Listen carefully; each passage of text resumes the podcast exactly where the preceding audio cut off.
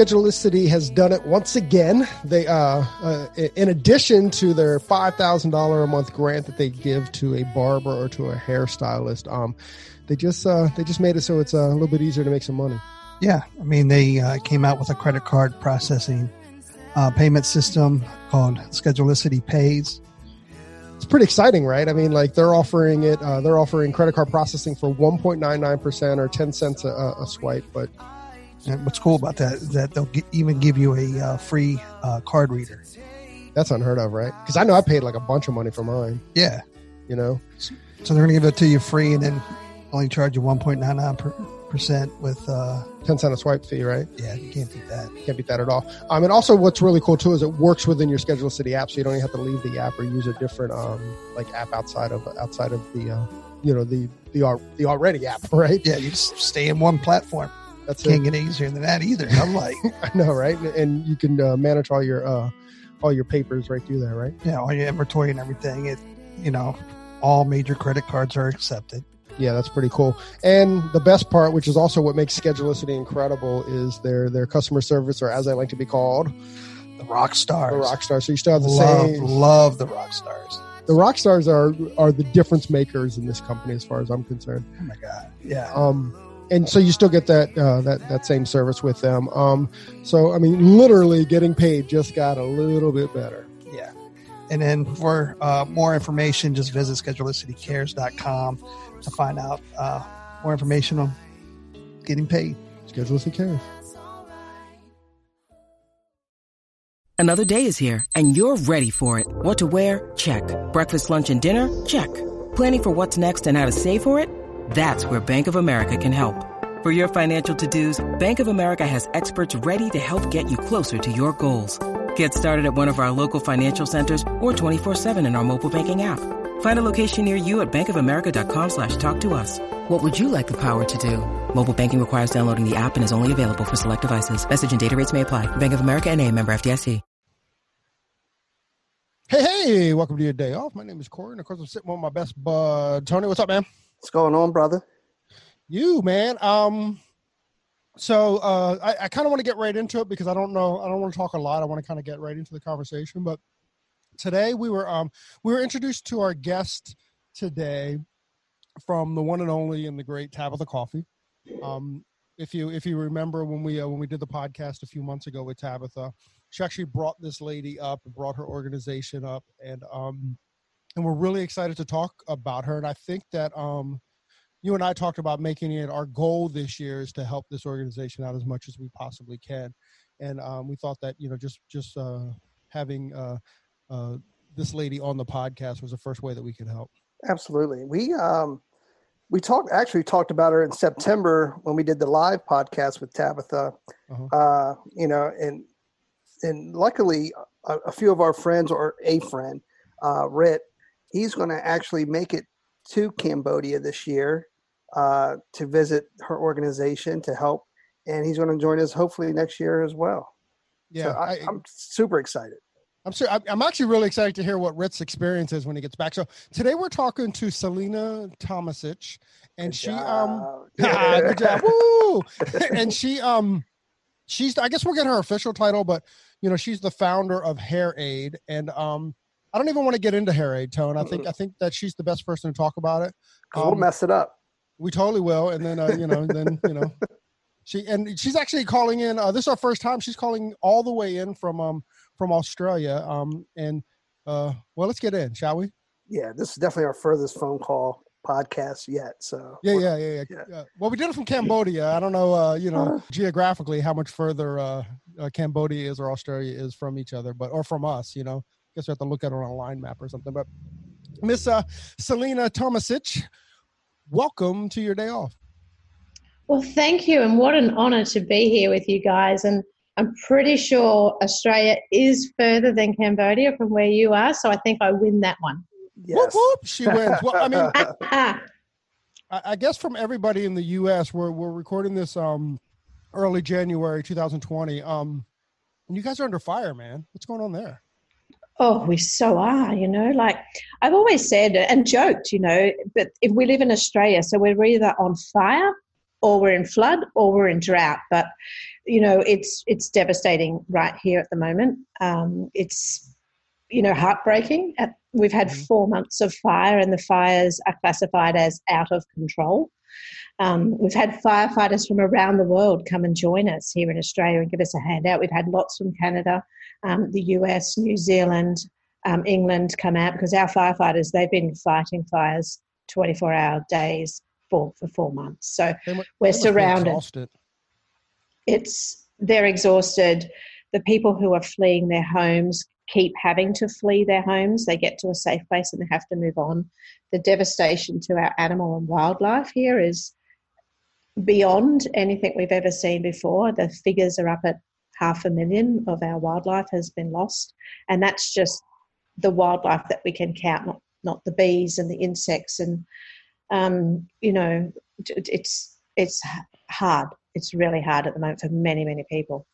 My It's God, yeah. I mean, we see it's daily on our news as well, so we see it all the time. It is. It just. Yeah, it's so sad. really Yeah. heartbreaking. So, um, aside from the fires and stuff, uh, Selena, where, where? I mean, we know you're from Australia, but uh, tell us a little bit about where you're from, where you grew up, and all that stuff, and what life normally is when it's not, um, you know, erupted in flames. We're not on fire. Um, well, we're. Australians, so we're battlers, as you know. So I am a Queensland girl. So if you look at a map of Australia and you look at the pointy end on the right hand side, I'm in that sort of space there. I come from Brisbane uh, at the moment, so I'm here for work. But I grew up on the Sunshine Coast, and it's an amazing place, the Sunshine Coast. It's beautiful beaches. If you can imagine the white, white sand, the blue, blue ocean, and the gorgeous sun beating down. That's where I grew up. It was such a hard life.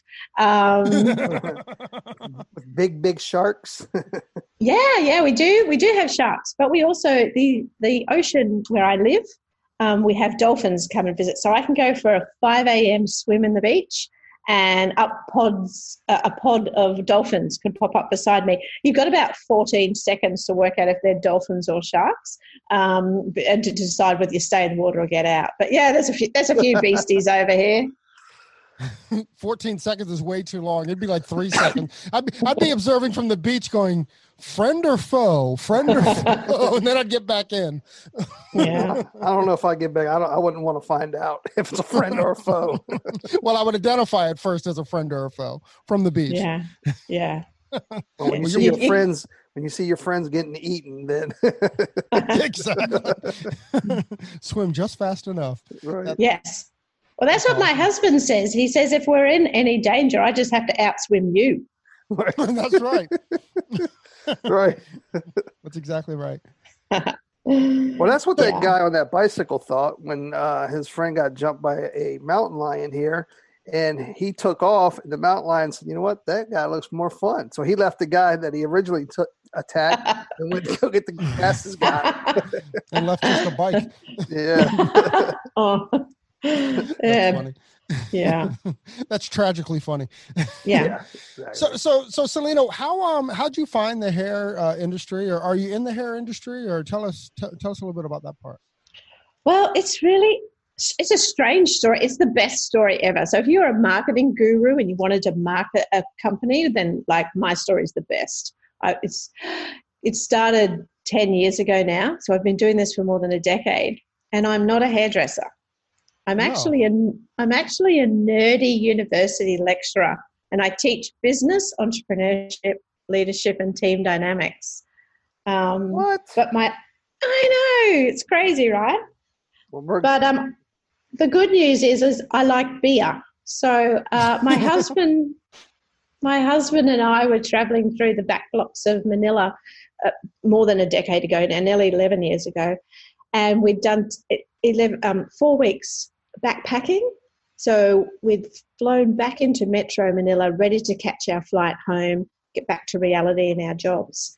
And my husband had said to me, "I want to watch the footy." and I want a beer. Not that we hadn't been drinking beer for the last four weeks, but you know, right. if you watch the footy, you got to have a beer.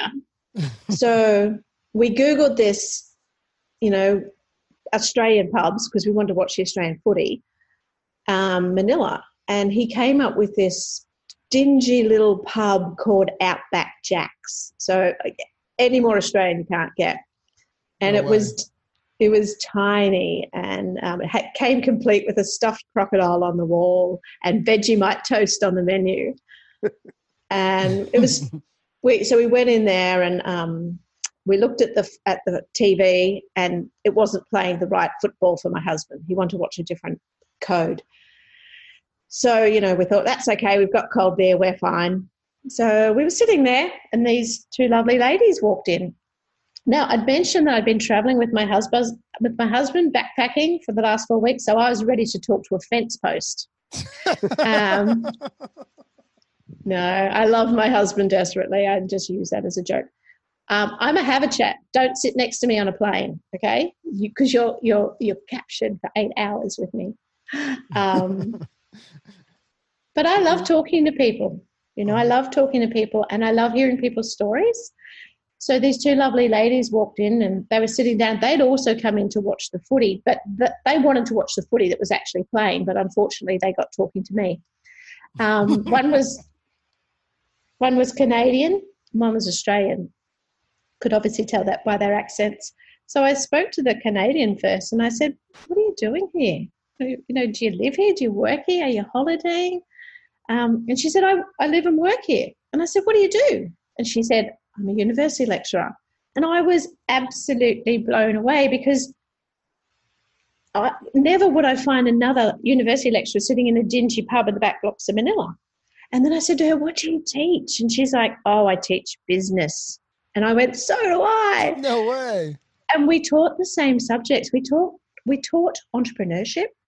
And back then that wasn't like a you know a, a thought of subject or a highlighted subject in university.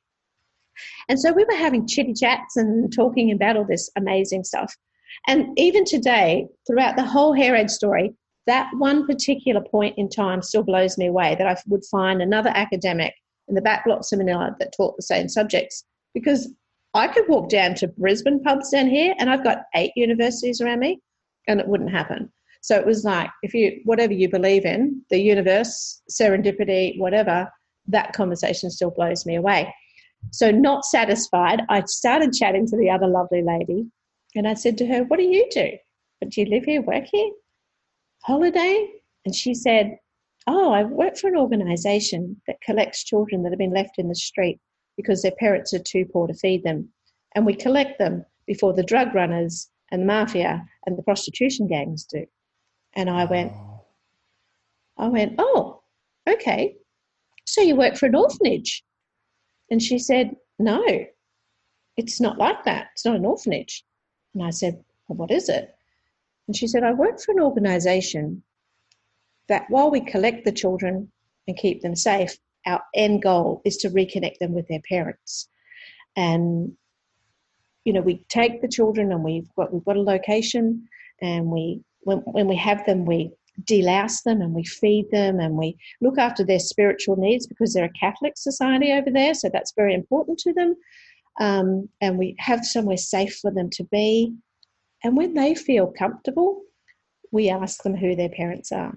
And we say to them, Who's your parents? What's your parents' name? Do you have any brothers and sisters? And then they go back to that province and they find the parents. Wow and they they find the parents and they say we have your child and they're safe.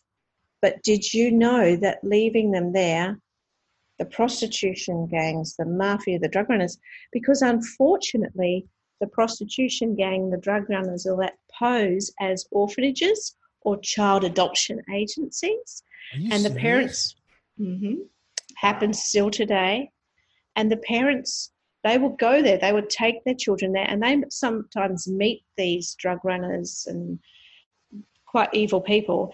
And they'll have a beautiful brochure and they'll say, We'll take your child, and they'll be adopted.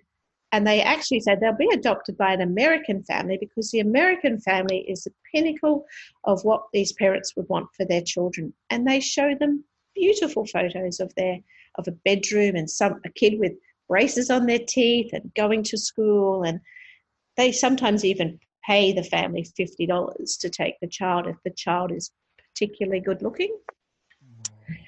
And so this lady that I'd met in the in the bar, Kate, um, she was saying that the parents thought that they were going to, you know, orphanages or child adoption agencies, but it, the reality was that they were going into the drug runners and the prostitution hands and all of that. So I said, well, how can, you know, when you reconnect that child back to the parents, they're still too poor to feed them. So are, are we just on a treadmill here? Like, where's the solution to this? And she said, no, what we do is we, we get the, the parents a livelihood skill and I went, Great. What do you teach them? And she said, Oh, we're no good at it. She said, But I'd love to start a sewing centre. Now, I'm still not a hairdresser, I'm still right. a boring academic. But in a previous life, I used to be an interior decorator and I had my own soft furnishing store and I ran a workshop and I know how to sew. And I said to her, I can do that for you. So we went back eight months later. I went back to the university I was teaching at and I said to my kids, "You've, pro- you've probably worked out by now. I'm not like a you know a, a typical academic, typical professor you'll see at uni." So I went back to my kids at uni. I call everyone a kid at uni, whether you're 18 or whether you're 83. and I said to them, you know what? You all whinge at me that you've got to be at uni for three or four years to get your degree, but then you can't have any experience. And then when you go for a job, you can't get a job because you don't have experience, blah, blah, blah. Come and help me. I'm going to set up a sewing centre overseas. That's setting up an international business. Come with me, get some experience. So we did. We did. But I haven't got to the fun part of the story. Want to hear the fun part? Yeah, definitely. So the two beautiful ladies that we met in the bar that night were actually nuns. what? Undercover, undercover nuns. They'd snuck into the bar to watch the footy and grab a beer. So Sister Kate and Sister Claudia, as we have found out, um, I still go and meet with them whenever I go back to Manila. All these years later, we still work with them, and um, we go and Kate had said to me, she was Australian. She's like, for God's sake, whatever you do, don't tell anyone we are in the pub. I'm like, yeah, sure. you just told sure. everybody in America that you're in the pub. right, yeah. so Manila Sister Kate in Manila. yeah, yeah. No, she knows. I tell everybody because out of that great meeting, that great conversation, you know, we've trained nearly 5,000 people in hair cutting, but I haven't got to that yet. Just want to talk to you about the two nuns walked into a bar and now we have hair aid. Well, uh, yeah, so that's that's how it all got started. I can see how it's yeah. evolving. I'm, I'm I'm so intrigued and so absorbed in uh, your story already. And yeah, you got this is just the the I guess the the the forward, the opening, right? This. yeah, it's everything that's happened has been quite remarkable, um, and so yeah, so I went back to the uni and I said to my kids, okay, who's going to help me? And eight months later, we went back to Manila. Um, my husband, myself, um, we took two seamstresses and um, three university students, and we set up a sewing centre. Now that sewing centre is still in operation today. And we trained 17 people, 17 parents, which meant that 17 children went home to a family with an income. Wow. Now, I've got kids, right? And on a bad day, I could have given one away.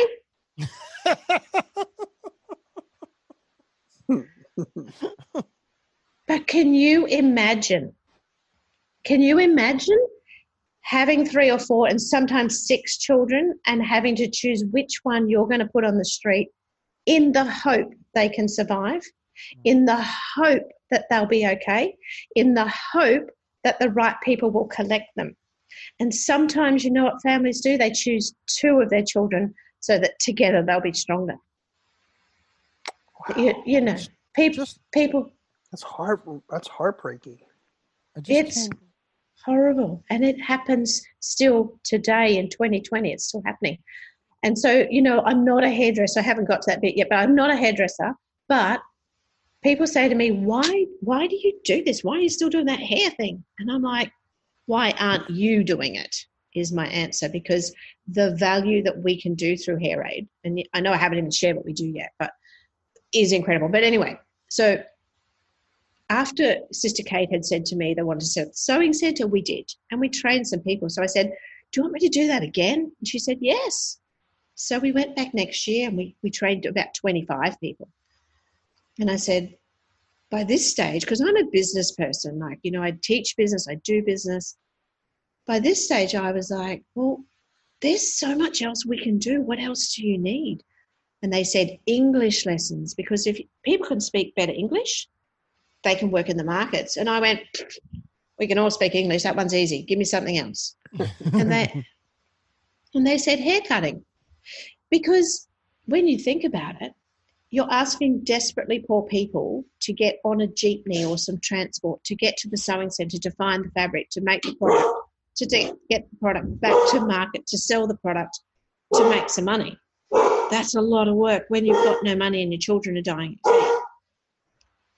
but the, that being able to teach them hair cutting where they can learn a skill of basic haircuts not hairdressing basic haircuts and they can use that skill immediately while we're there. The instant we leave to start earning money and buying food, it's a no brainer. And their, their toolkit is small, it's a business in a bag.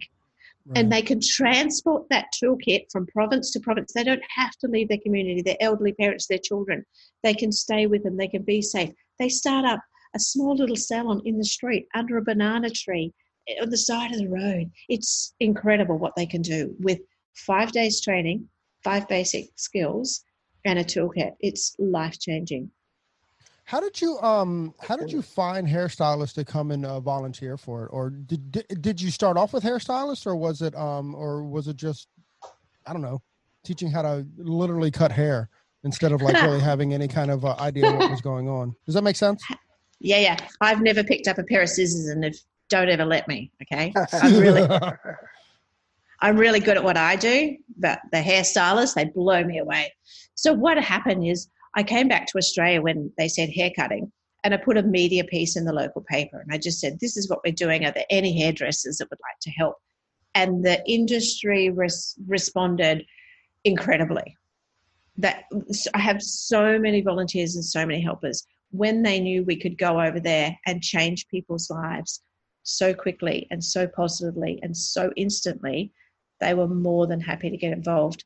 So we're coming up to our, you know, like our 29th trip, our 29th mm-hmm. project wow. this week. I fly out of Australia in about four days' time.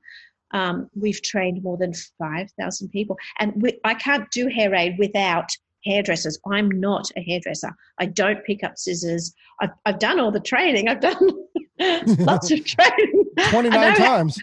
How, I know how it goes. I'm in awe of hairdressers. I still look at them and go, wow, that's amazing what you do. Um, but yeah, without hairdressers, I, I can't do hair aids. So I'm just honored, grateful, humbled to be welcomed so warmly into the hairdressing industry here in Australia. We're really well known. Um, we get support from so many expos, Hair Expo, AHIA, all the associations, Australian Hairdressing Council. Um, and, you know, I've just been happily muddling along here in Australia, doing all this. And then people from overseas, about three or four years ago, started saying, Can we come on projects? And I'm like, Hell yeah, get on board. We need you.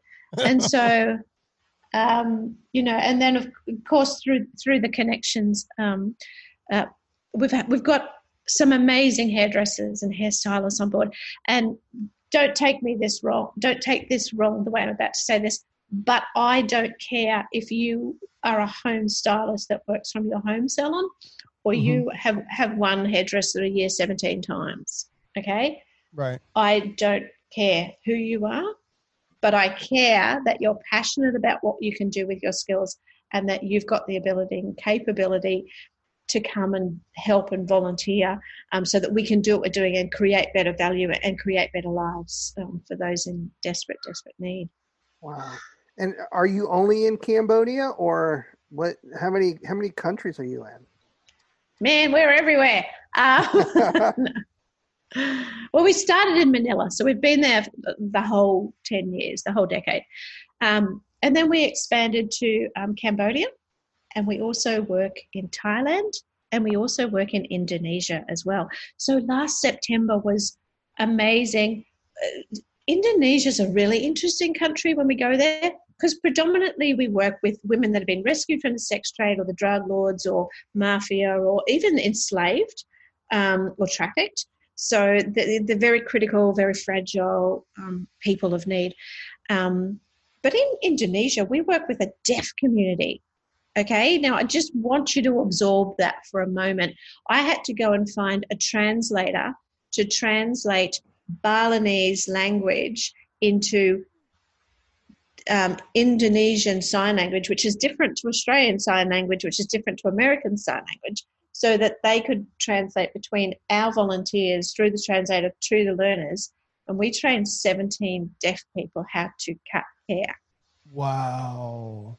Selena, you know, Tony and I, we have a client who, um, she is uh she actually uh she teaches at Gallaudet University, which is our local deaf university here and mm-hmm. um, but she's also an expert on on um, on Vietnamese sign language. She did her thesis in, on um, in Vietnamese because apparently that's on the French base because I guess uh, you know whatever. Yeah. But um, but yeah, she was telling me, and I didn't know, like you just mentioned, I didn't know that sign language. I thought sign language was its own language. I didn't realize that it had accents and in different languages. And um, you know, until actually until Tony and I started doing her hair, I, I didn't realize that. But um, hey, if you ever do any, if you ever do any deaf people in Vietnam, I'm sure, uh, I'm sure she would, she would be more than yeah. willing to come and uh, hang out and, and do some translation. Yeah, and that and that's that's what hair aid is. It's about. It's not. There's so many other skills that are needed just as well as the hair cutting. So we, you know, in that particular project as well, we went into the notorious Bali jail. It took me two years to get sign off to go in. If you can imagine, um, I don't know if you get to hear much about Australians in Bali and how we're often locked up or no. arrested. No. Oh, we have some very we have some very high profile, you know, um, prisoners that have been arrested over the years, and they go to um, you know the notorious Bali prison, and it's it's a really tough space to be. But I started realizing that you know many of the women that are in the jails are often in there because they've been arrested, because they've stolen something and sold it to stay alive, or they've been selling drugs for their drug lord bosses, or they've been prostituting. And it's typically the women that get arrested over there. Now, these women, they're just, that's the only way they can earn money.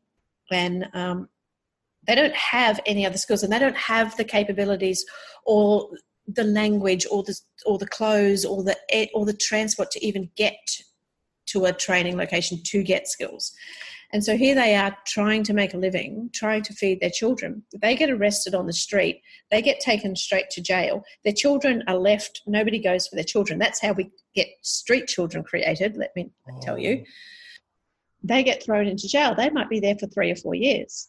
Now, they don't have any outside support. They don't have families coming and visiting them. Their children are who knows where. People don't, often don't even know they've been put in jail. They just think the woman's gone. And they're in there for three or four years. So I thought if we can teach them a skill when they come out, they've got an ability not to going back to that previous life. So after two years, back and forward, back and forward, back and forward, don't even want to tell you how many conversations and emails and, and um, that took, but we got approval to go into the jail and work there. So last September, we trained 30 women. Wow. And the joy on their face when they realized that their life had changed, that when they get out, they don't have to go back. They, they've got a new pathway, they've got freedom, they've got choices, they can get more education, one lady we trained to do hair cutting. Remember, we're never teaching hairdressing. We can't in five days. We teach basic, basic cuts. And I want to talk about those basic cuts actually, because I want to tell you why we do the five basic cuts that we do. But we'll get to that. I have so much to tell you. I can't believe you haven't phoned me before. Now, this is a two podcast. This is a two part podcast, people. Okay, now, but one of the ladies that we trained when we were in Indonesia, she after the five days and she was good you know she had some good skills. We knew that she'd make a go of this. She came over to me and she said i want to bake i want to bake cakes and pastries. And i went okay. And she said and now i can. And it's the fact that you've empowered that person when she gets out she can earn money to get skills to follow her passion which is to be a baker I'm good with that. I'm real good with that, you know? Yeah, that's It's an angle not- I didn't even see, right? Oh, we, it, it is empowerment. It changed it. We've been told so many stories from the community managers over there that often, and you know, I'm not I'm not highlighting this as a gender thing because we do teach men, and we're starting up the the barbering courses, which we need a huge hand with. If there's any barbers listening here, grab my email, write to me, send me, talk to me. We're starting barbering for men because we're doing it in the jails in Indonesia and we're doing it in Manila, massive area that we'll be working on in the future. So I, I don't want to make this about women. The Mhm. women need a hand, but so do the men over there who just they can't.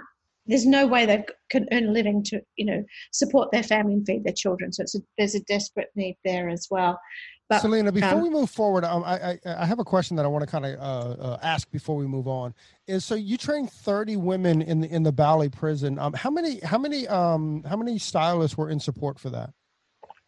So inside we had five. We had a team of five hair aid volunteers, and they helped train those 30 women over five days, Monday through Friday. Is that the normal ratio? Is it about six to one um, when when you do these programs? Yes and no. Was that a big enough answer? No. I was hoping you'd clarify. okay. okay. Because some locations we've been going to for a number of years, and more and more people come back to be trained. So we have locals on the ground that we have trained, so they come with us.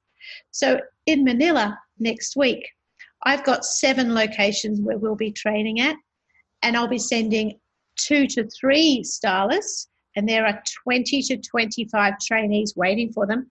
But we will also have two to three local trainees that we have trained that will come to help us. So they're not fully qualified hairdressers, the local trainees, but we've got, we call them our trainers. We call them, you know, they're part of our hair aid family.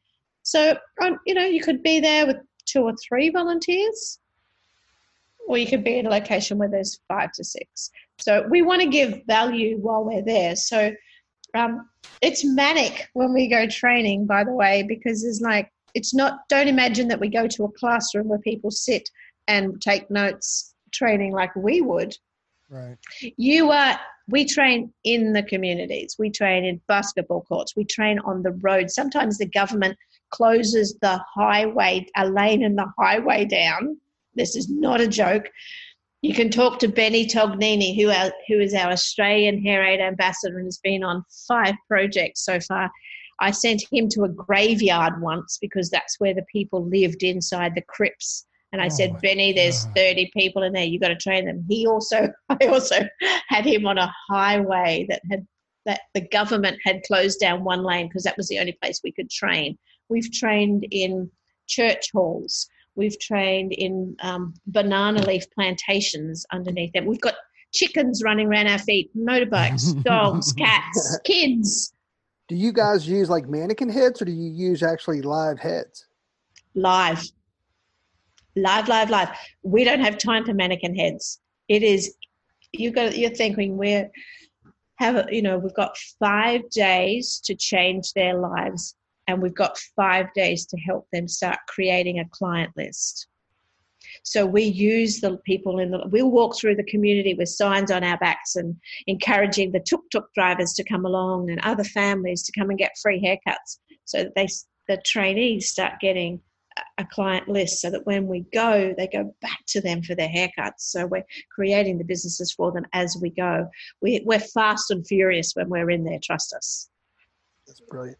Uh, uh, this is kind of like off subject. It's you know because everything's been so positive, but you've mentioned several times these gangs, the mafia. Do you guys ever feel threatened, or do these people ever feel threatened that the uh, these people are going to come back after them because they know something or they know too much? I mean, that could be quite scary. Did, have you guys ever experienced that? No, and the reason is we don't do that part of the rescue. We work with organizations that are equipped and many years' experience who have already gone in and rescued these people and they've put them in restoration spaces. So they've already been looked after. Sometimes when, um, when we go to Cambodia, there's women's only locations and they're locked down. So the location, we're not allowed to tell anybody Um, and we go in with that organisation into their their space. The gates are locked. Um, it's it's it's very well um, managed, supported. But in many many of the times, women have already left the restoration spaces and they've gone back into the community. So there's an out service care, and they'll be like they might be living back on the streets or in the in the slums, and they just go there for you know training or for future support. So we're not involved in that high level rescue space. Um, that would be far too dangerous, and we're not equipped for that. We're we're part of the chain where they're ready to get a skill and move on with their life. So it's you know it's don't it's confronting though you know when you we we live a privileged life you know we so live a privileged life like you know just referring back to the fires here in australia right now people's homes have been lost like communities and towns have been lost we're all going through our cupboards here and we've got way too many sheets and blankets and clothes and everything and we're we're piling our clothes up and we're taking them to the refuge center. We live a privileged life. We can get health care dental care. Mm. we can you know if, if we don't have a job we've got social security. Um, you know we have a place to sleep. Even though we have many homeless in our in our communities we understand that. But the critical poverty that these people live in is confronting and it's real and it's raw and where we go you'll see that but when you see what hair aid can do to change that that's what gets people coming back for we've got someone coming back on their seventh project next week. Oh, wow. That's amazing. You know, it's Selina. Um, you uh, you mentioned that um, you were going to explain why you teach the five haircuts that you teach. Can we get into yeah. that a little bit? Yeah. So you know, back to the nuns drinking beer in the pub, right? Um, when they said hair cutting to me, I, am an academic, so I, I, I, ask why all the time. You know, I, I've got one of these heads that I need to know all the answers until I'm comfortable. So I said to her, Why hair cutting? And she said, Because it's illegal for boys to go to school if their hair touches their collar over here. Wow. And that's that's that's that's not uh, school dictated. That's dictated by the government or something? That's law by the government. Now that's throughout Southeast Asia as well, I found out. So same in Thailand, Cambodia, not so much Indonesia um, but the Philippines. So there are regulation haircuts that children must have, otherwise, they can't go to school. Now, I just want you to picture that for a moment. You've seen things on the television where, you know, you know, some some young gentleman or young lady has just graduated from university because her poor parents who live in the slums, the dad worked five jobs for 20 years to pay her education or his education and blah, blah, blah, right? Right. There's many people in the street in the slums who the own, everything they do is to getting their children into education because they know that's provides a different pathway. They would do everything. They go without food to put that child in school. Now, if that child's hair grows as it does, and it touches the collar, or the girls don't have a regulation haircut, they can't go to school. So the parents are faced with I've got 50 pesos. Will I buy rice to feed our family of seven, or will I get my son's haircut so that he can go to school? And you know what the choice is? The haircut. Whoa. Because that's the way forward. And if and not only that, you know, this this regulation haircut, if that's not the biggest barrier to education for people who are striving to do everything they can to send their children to school, I don't know what is. And I have made it, you know, I, I really want to change that. I want to change that law over there before I leave this planet. Um, because it's it, as an educator myself and, and a, you know, strong believer in education, that that just it tears me up to know that. But on the other side of that, if children have to have regulation haircuts, then that creates micro businesses all over in the street and slum communities.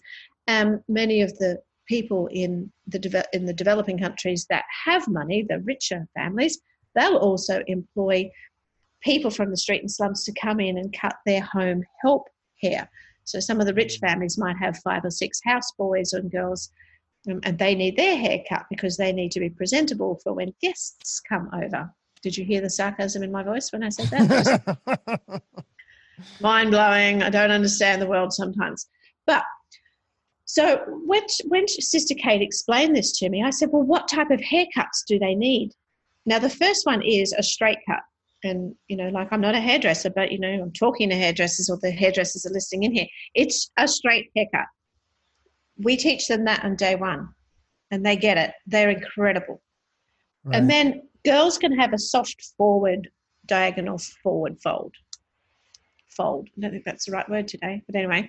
Or they can have a soft back. They call it a bishop cut over there, so it's like a diamond at the back, if that makes sense, if you can help oh, me yeah, with the right yeah, terminology. So that's we're up to three haircuts. Okay. Girls can have a little graduation bob, you know, little bob style, which they call an apple cut over there. Apple, apple, give me apple.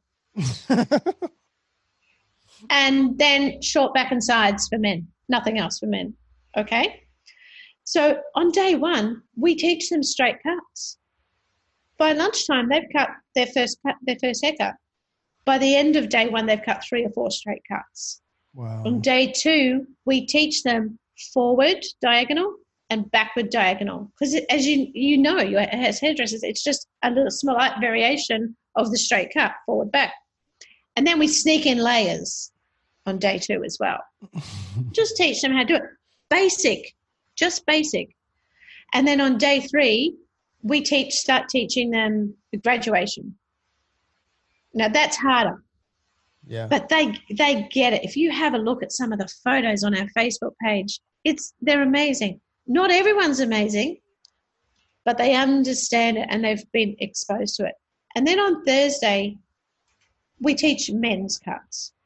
All right, scissor over comb. We don't do clippers generally because there's no good teaching that. They don't live anywhere where there's electricity.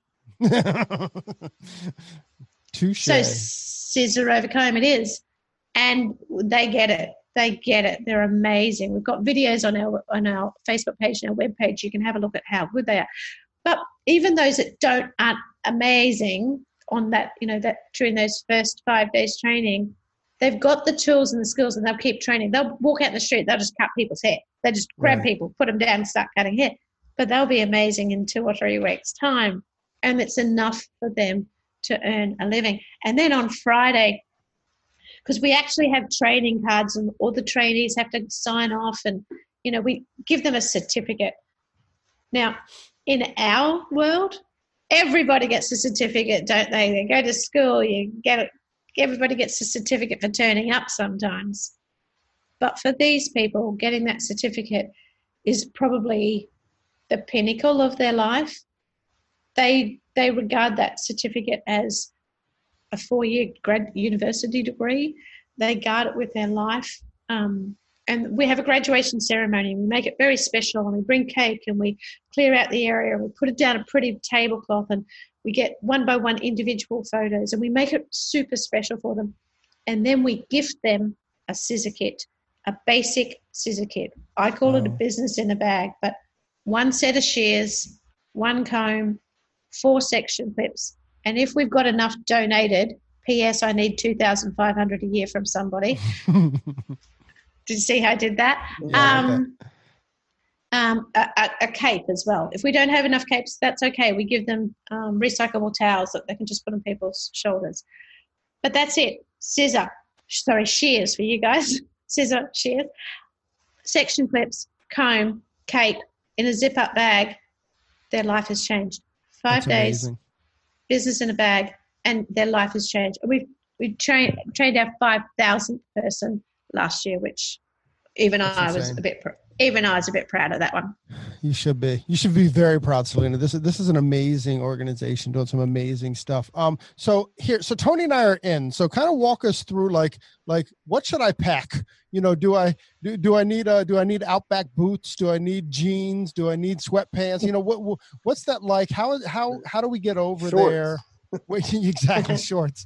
Yeah, yeah. just kind of walk us through like like if you know for the for for hairstylists that want to get involved like you know are there are there accommodations taken care of or or just kind of walk us through you know like you were pitching us um, to come over. Right. So what happens is we need people that can give us basically seven days of their life. So they need to be able to fly from their home country on Saturday, land in one of these countries where we train on Sunday, and they need to stay there all the way till either the Friday night or the next Saturday. So it's basically seven days of their life. Now we are a charity. We don't get government funding. We don't get um, we get little corporate support. So that's something I'm working on at the moment to try and improve that. Um, so volunteers pay their own way. Where um, you can't. I know the listeners can't see where I am, but I'm sitting in my lounge room right now, and that's Hair Aid headquarters. Um, wherever I, we don't have an office, we don't have cars, we don't have anything. Every single person in Hair Aid is a volunteer. Nobody gets paid, myself included. Wow. So the volunteers raise money to come over. So they need a plane flight, and then they need, it's basically works out to about $1,300 or $1,500 depending on which project you go on.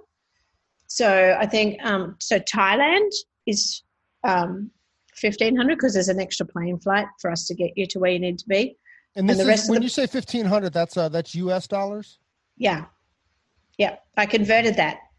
Nice, good That's job. Pretty good. Yeah. Good job, Professor. easy for us. For all the Australians listening, it's 1800 bucks. yeah. That's so what it so works to. so fifteen hundred dollars gets me to into uh, hair aid and it gets me there for seven days. Yeah, plus your plane flight. You got to get pay for your plane flight as Okay, well. plus your So plane, whatever okay. that is, right? So um, now with that, with your project cost, that covers seven nights accommodation, all your transport on the ground, your team T-shirts, um, your project insurance, your translator costs that we have in the project, any hall hire that we have to have, the graduation certificates, the graduation cakes, any logistics, any administration, any resources I have to buy, blah, blah, blah, blah, blah, blah. Right. Okay. Every now and then someone says to me, Hey, Selina, can you give me a breakup of that? And I'm like, Yeah, no, I can't. No, no, no, no. That's not gonna happen. So, um, so, so, so back to my silly question to begin with. So, how would how does one pack for uh for such an adventure? Yeah, Do we bring our own shears and our own equipment? No.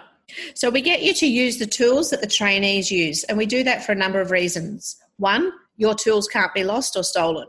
Two, it makes you have to actually use all the tools that we're gifting out at the end of the week, so you can check them to make to make sure they're okay and they're safe, and will they need adjusting, that type of thing. And it also puts you in a situation where when you're a stylist and you've got a lot of experience and you're used to using high quality tools, all of a sudden you're back in the role of a first time learner with the tools, the shears we give them.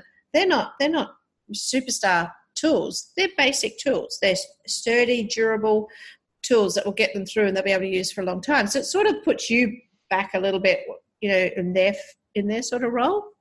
So you don't bring your own tools, but you do need to come along. You're only allowed to wear um, the hair aid t-shirts during the day of the project um, and you know there's no shoulders showing there's no boobs showing you're not allowed to wear leggings or gym wear there's no butts hanging out um, you have to wear long cotton pants you know like the hippie harlem pants or the yeah, we call them boho pants um, and you need to wear light clothing. If anyone brings jeans, we're going to, it'll take us till about Wednesday to stop laughing at you because it's so hot, so hot over there. And, you know, you have to wear old sneakers. But I'm a bit mean as well. I like beer and I'm mean. That's the two things people are going to take away from this conversation. Um, I nobody's allowed to wear makeup. Nobody's allowed to wear brand name shoes as in if you've got an old pair of Nikes, sure, put them on, but don't wear your brand new Nike trainers or whatever your your Adidas and flick them around in the community. These people can't feed their children. They will knock you over and take your shoes for you know right. because that's what they do. They're desperate. I would do that if I had to feed my children as well. Um, so don't do that. No jewelry, no bling. Really tough gig for hairdressers. You know, I when I say to them, no makeup and that. And I even say to them, you it, most people get their nails done and all that. That's all good. But when you're on the project, you'll you will wear pearl or nude or really really soft pink nails because Mhm. we don't want to intimidate our learners and we don't want our learners looking at us. We already look weird to them. You know we've all got different color hair and different skin and we talk a different language. I don't have time for the trainers sorry for the trainees to want to look at the at the stylists and talk about their earrings or their bracelets or where did you get those shoes? I wish i had those shoes. I need you to be so nondescript as much as possible with all the hair colors hair stylists mm. have but I need you to be really nondescript so that we can just get in and do this really valuable work without any distractions. Plus, the other side of it is, you know, it, you're not a victim of crime. You know, you're less of a target for them because you're just basically wearing old daggy uh, long pants and, um, you know, your hair aid t-shirt and your hair aid cap. Basically, you all, we all sort of look quite the same by the time we're dressed like that. I love it. Uh, uh, so does um does a as a guy should I take my wedding band off as well? No, you can wear your, you can wear wedding rings, um, mm-hmm. you know, and plain bands. And I, I say to um, the ladies that are joining us, you know, if you've got any big bling in your rings, your jewelry, mm-hmm. um, and you don't want to take it off for whatever reason, because which I do understand that people have that, you turn it around so that the rock sits inside your hand and put a band aid on it so you can't be seen just you know it's it's respect for our trainees as much as a safety but also I had it explained to me by one of our community managers in Thailand once. It was the best explanation. I did it, I made these rules up no jewelry, no loud shirts, no brand names, no everything, because I was taking university kids originally to help out. And I was responsible for them. And I, I know what uni kids are like, you know, they're all loud and proud and all the rest of it. Um, and I just needed to tone it down and keep them all safe. But one of the community managers in Thailand said to me one day, she said, I'm so glad that, you know, they don't have the makeup and the, you know, the all, all the bling all over them. And she said, you know why? She said, because she, she was actually Canadian working in Thailand. And she said, you know, when you were in school and you were growing up and, you know, that really cool chick walked into the room and she had the false eyelashes and her hair was done. She had the best school bag and the right shoes and the miniskirt and the good body and the boobs. And she said, You were frightened of her, you were intimidated. You didn't want to approach her. Right. And she said, she said, that's what it would be it's like when foreigners come in here. She said, But you guys come in here and you're just like one of us. And I'm like, Yeah.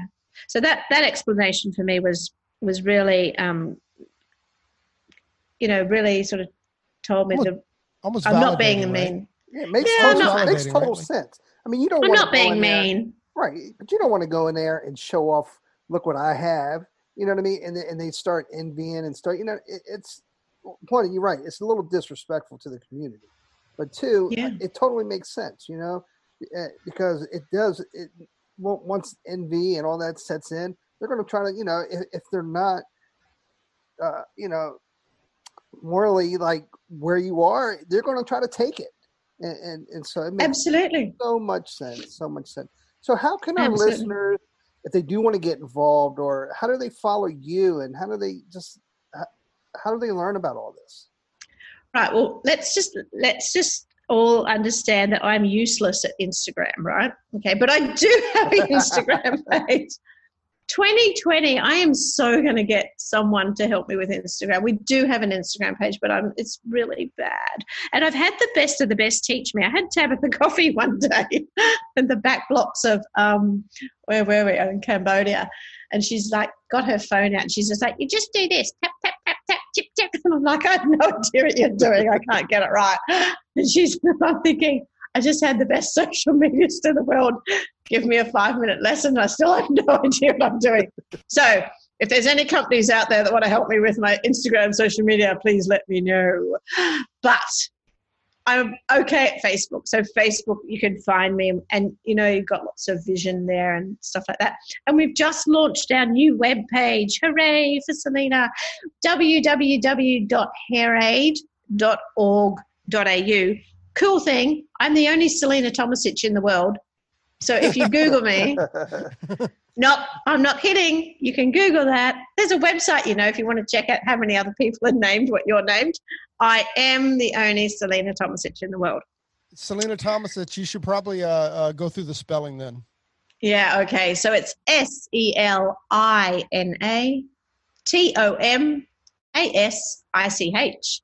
So if you Google me or you Google Hair Aid, we're the only hair aid in the world as well.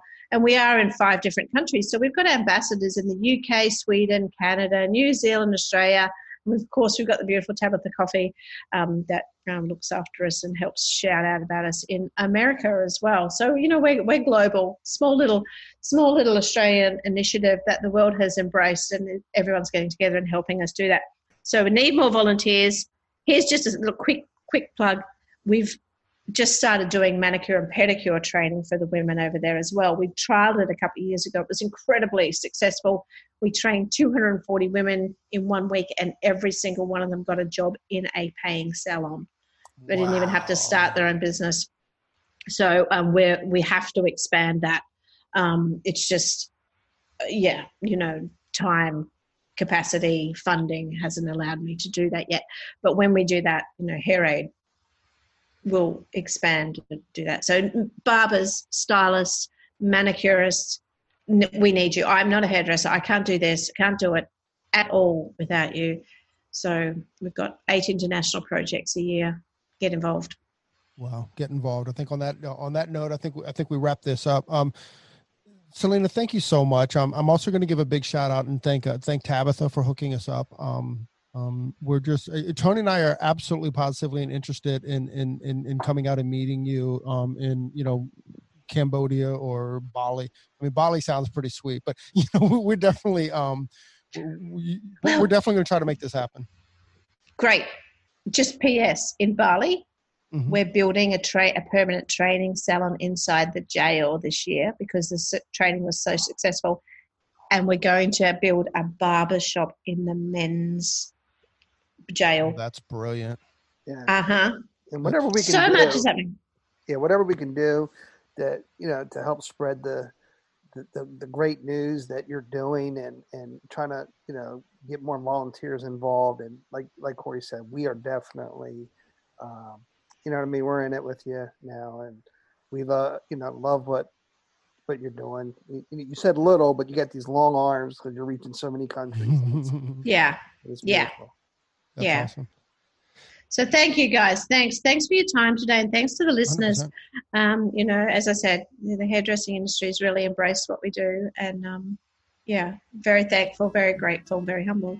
Well, we're thankful for you, Miss Selina Tomasich. Thank yes. you very, very much for joining us on your day off.